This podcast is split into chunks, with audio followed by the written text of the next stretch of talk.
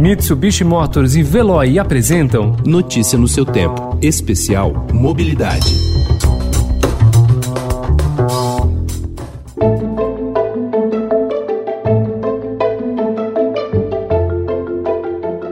Ainda que o transporte a pé seja o meio mais saudável, mais limpo e mais democrático de se deslocar pela cidade, infelizmente não há motivos para se comemorar. Essa foi Ana Carolina Nunes, da Cidade a Pé, a Associação pela Mobilidade a Pé em São Paulo. O Dia Mundial do Pedestre foi lembrado no último sábado, dia 8 de agosto, uma data de conscientização para lembrarmos dos cuidados com quem está a pé, do respeito às leis de trânsito e também para incentivar as pessoas a se locomover andando. Mas ser pedestre e dividir espaços com motoristas, ciclistas, motociclistas e calçadas mal conservadas, como as da cidade de São Paulo, não é nada fácil. I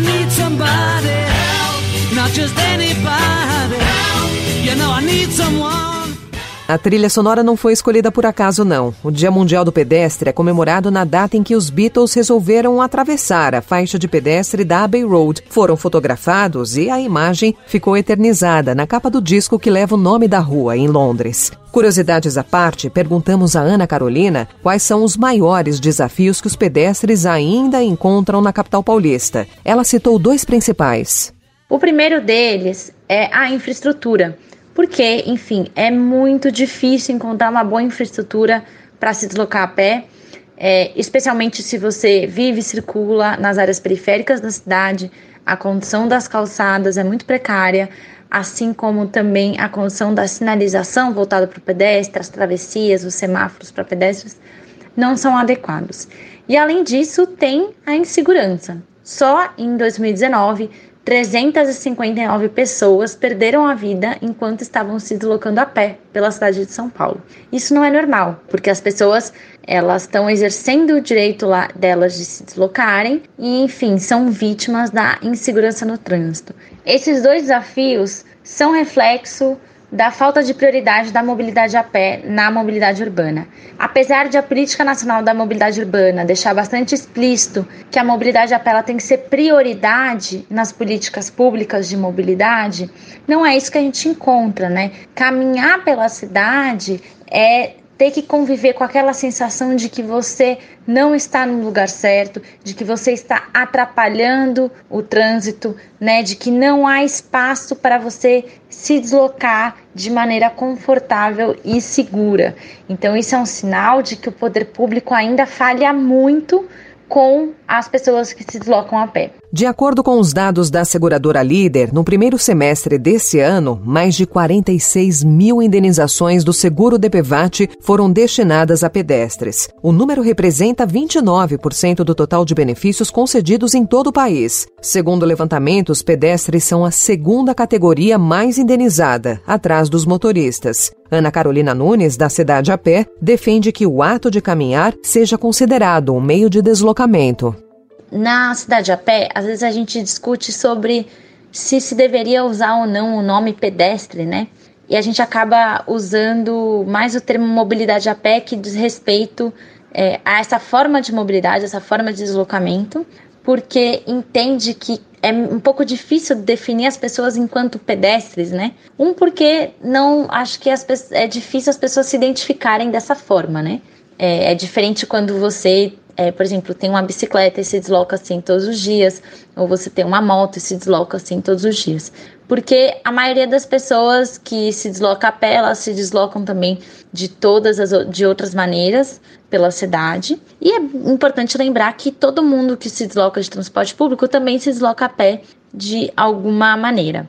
Então, existe uma invisibilidade, não de quem se desloca a pé, mas existe uma invisibilidade desse meio de deslocamento enquanto tal. Então, a gente luta para que ele seja reconhecido enquanto meio de deslocamento e que depende de boas medidas, boas políticas públicas para que seja estimulado e que seja seguro. Também porque a gente precisa lembrar que uma grande parte da população se desloca a pé muito mais porque não tem condições de escolher outros modos de se deslocar, né?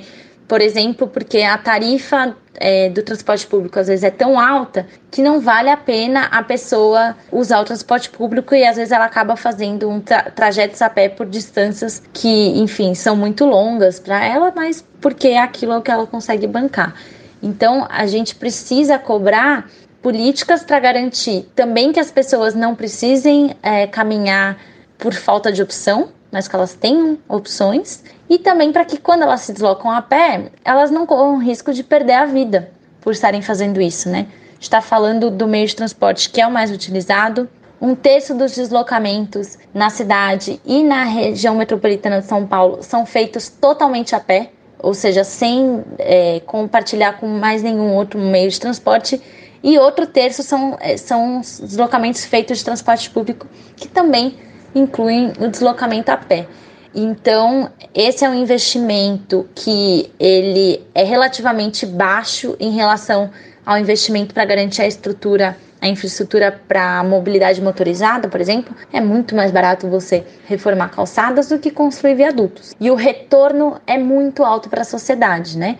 Porque, como eu já coloquei aqui, a mobilidade a pé é o meio de transporte mais limpo, mais democrático, mais saudável. A gente está falando de dar condições para que as pessoas utilizem mais e de forma segura e confortável um meio de transporte que é bom para todo mundo, né? Quanto mais pessoas caminham, melhor é para a saúde pública, melhor é para a saúde mental, melhor é para a segurança, né? Melhor é para a qualidade de vida da cidade como um todo. Também no último dia 8, depois de três longos anos de criação, a Prefeitura de São Paulo instituiu por decreto o Estatuto do Pedestre. Ele prevê diversas ações para melhorar as condições de mobilidade na cidade e consolida direitos e deveres dos pedestres. Ana Carolina falou sobre a importância do Estatuto. O Estatuto do Pedestre, ele é celebrado pelas organizações, enfim, pela sociedade civil que lida com mobilidade a pé, porque ele é um, é um reconhecimento, finalmente, né, da importância desse meio de transporte. Infelizmente, ele levou três anos desde que foi sancionado pelo prefeito para ser regulamentado, o que já é um reflexo, né, de uma certa forma, desse descaso com a mobilidade a pé. Apesar disso, ele tem muitos aspectos positivos e que tem a ver também com o fato de a própria sociedade civil ter participado da redação, né, dele enquanto projeto de lei. Eu destaco três coisas que eu acho que são muito importantes. É colocar um sistema de informações sobre a mobilidade a pé. Isso é muito importante para poder constituir uma política, políticas públicas voltadas para esses meios de transporte, porque a gente está falando de algo que até então até pouquíssimo tempo atrás, a prefeitura, a Secretaria de Transporte sequer considerava né, a mobilidade a pé como algo que tivesse que ser alvo de políticas públicas, para além de de vez em quando fazer calçadas. Né?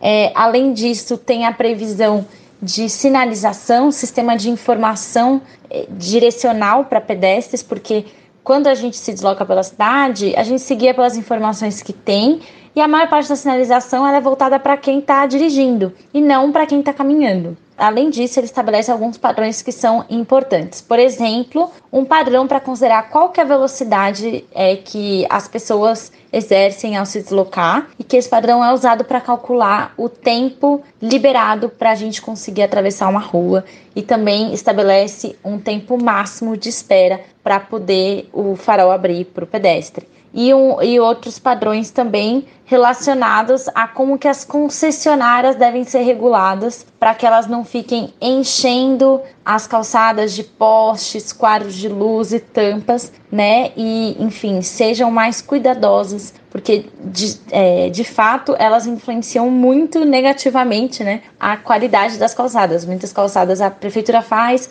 e um tempo depois vem as concessionárias que usam o subsolo para poder é, fornecer seus serviços e fazem um, uma coxa de retalhos naquela calçada. Mas ela é direta. O que está no papel tem que funcionar na prática. É importante destacar que a lei por si só ela não, ela não traz mudanças, né? Ela acaba na sua regulamentação, principalmente trazendo as bases legais que ajudam a legitimar ações, mas tudo depende de prioridade política, né?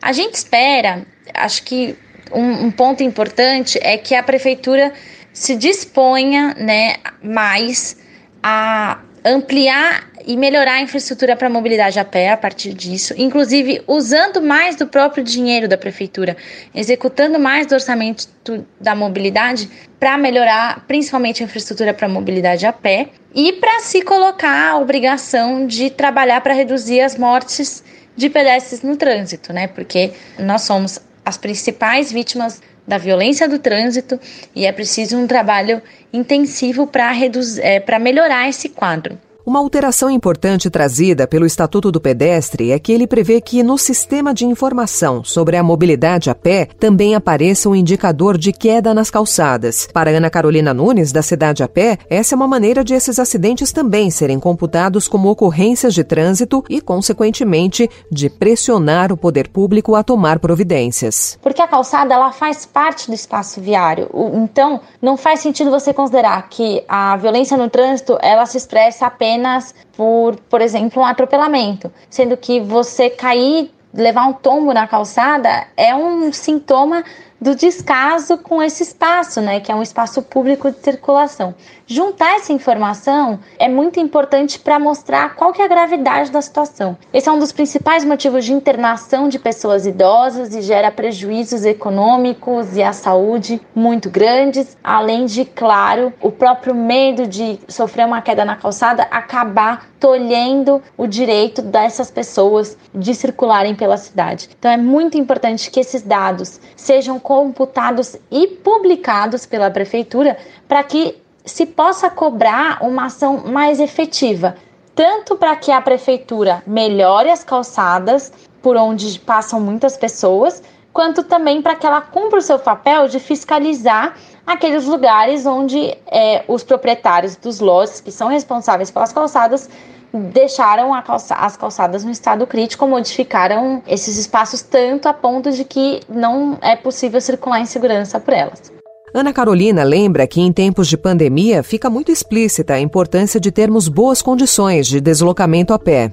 Porque esse é o modo de transporte mais democrático e nesse momento também é o modo de transporte mais seguro, né? Melhor que as pessoas não precisem se deslocar, né, por grandes distâncias. Claro que isso depende também de uma questão de como as oportunidades estão distribuídas na cidade e disso depende também um esforço em garantir é, regras e planejamentos urbanísticos para que essas oportunidades se distribuam de maneira mais igualitária pelo território das cidades. É, mas tem uma questão de você priorizar o investimento para melhorar a infraestrutura nos lugares onde as pessoas caminham mais. É, eu acho que o caso da pandemia mostrou em muitas outras cidades um esforço de prefeituras, do poder público, para que essa ampliação fosse feita de maneira rápida e estratégica, de acordo com a demanda daquele momento, essa demanda urgente. Infelizmente, a prefeitura ela perdeu essa oportunidade, né? A gente já está chegando em seis meses quase, né, de isolamento social sem que tenha, tenham sido adotadas ações emergenciais para você expandir o espaço. Então, por exemplo, em alguns lugares onde tem um trânsito de carros e um trânsito de, pe de pessoas a pé muito grande, você bloqueia o trânsito para carros e libera mais espaço para as pessoas se deslocarem a pé, por exemplo, né? Isso, inclusive, já é uma prerrogativa da prefeitura que está prevista na Política Nacional de Mobilidade Urbana e depende basicamente de vontade política para ser executado.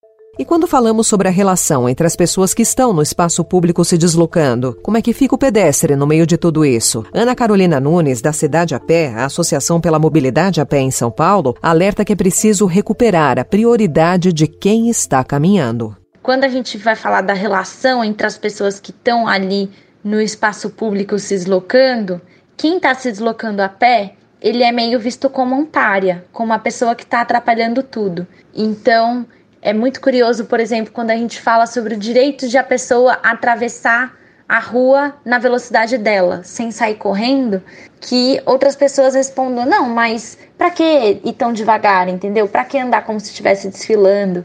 Isso é uma questão de bom senso, sendo que é uma inversão de valores, né? Porque qual é o bom senso que reside em você fazer com que a pessoa que está se deslocando com a própria energia dela ter que gastar mais energia para ir mais rápido, para que a pessoa que está se deslocando é, com uma máquina né, que não está gastando energia dela, é, possa levar menos tempo para se deslocar. Então é preciso recuperar essa prioridade, que a prioridade é sim de quem está caminhando, está usando a propulsão humana, que de, o desenho dos espaços da cidade deve pensar isso, né? Então não faz sentido você, por exemplo, ter travessias que nem a da Avenida Paulista, né? Que se você tá andando por uma rua que cruza a Avenida Paulista e você quer ir de um lado para o outro, você tem que andar até o meio da quadra e atravessar por lá e depois fazer a volta, inclusive porque é gradeado nas esquinas, você não pode se seguir o caminho reto. Isso é um desenho que é pensar, é um desenho da via, do, do cruzamento, das travessias, que é pensado a partir da ótica de quem está se deslocando em cima da máquina, não de quem está se deslocando com a própria energia. E existem muitas coisas para melhorar na cidade e só podem ser melhorados se for pensado a partir desse ponto de vista de quem está usando a própria energia para se deslocar, de quem está vendo a cidade a partir da escala humana e não de dentro do carro. Esse episódio do Notícia no seu Tempo Especial Mobilidade teve apresentação e edição de Alessandra Romano, produção de Adriana Simino e finalização de Felipe Kozlovski. Obrigada pela sua companhia e até uma próxima. Notícia no seu Tempo Especial Mobilidade. Oferecimento Mitsubishi Motors e Veloy. Se precisar sair, vá de Veloy e passe direto por pedágios e estacionamentos. Aproveite as 12 mensalidades grátis. Peça agora em veloy.com.br e receba seu adesivo em até 5 dias úteis. Piscou, passou.